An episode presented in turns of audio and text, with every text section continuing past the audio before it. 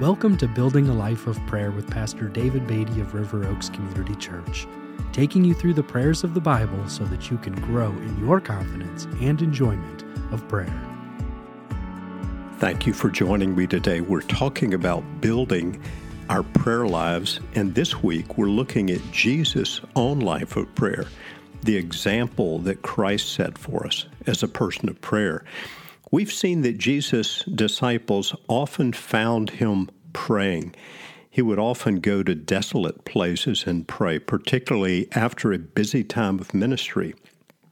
It's no surprise then that when Jesus was facing the greatest challenge of his life, when he knew what lay ahead as he would go to the cross, that he would first spend time in prayer.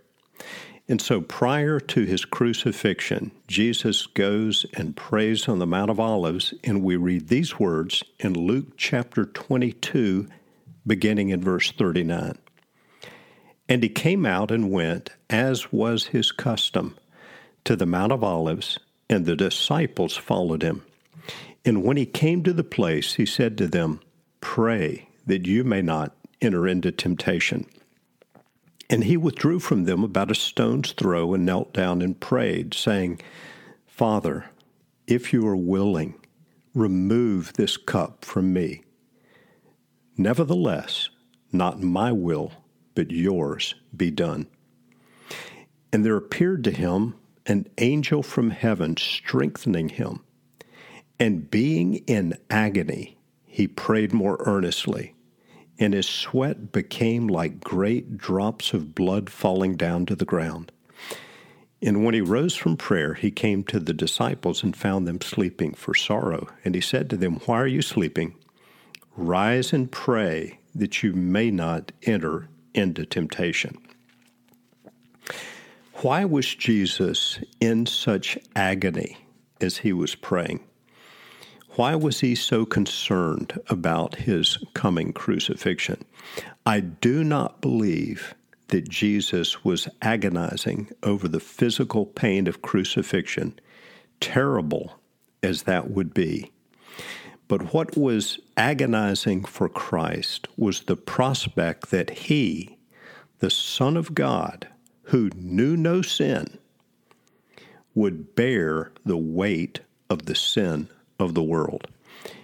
You and I cannot really fathom what that must have been like for him, the sinless Son of God, the one through whom all things were made that have been made.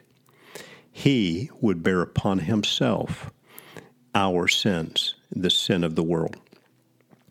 But he came for that purpose.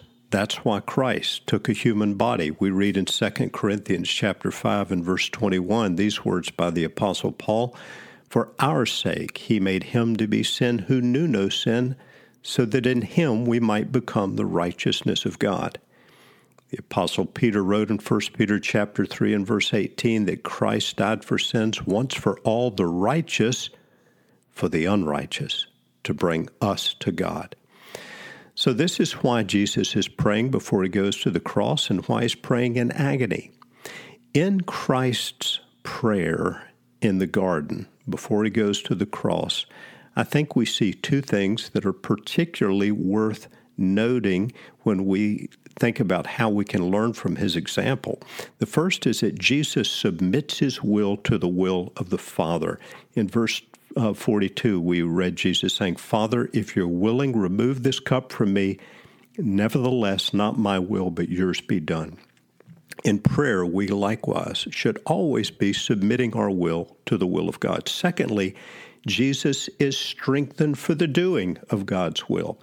We read that there appeared to him an angel from heaven strengthening him. When we yield our wills to the will of God in prayer, we are submitting ourselves to His will, we are aligning ourselves with His will, and we can be strengthened in that time for the doing of God's will.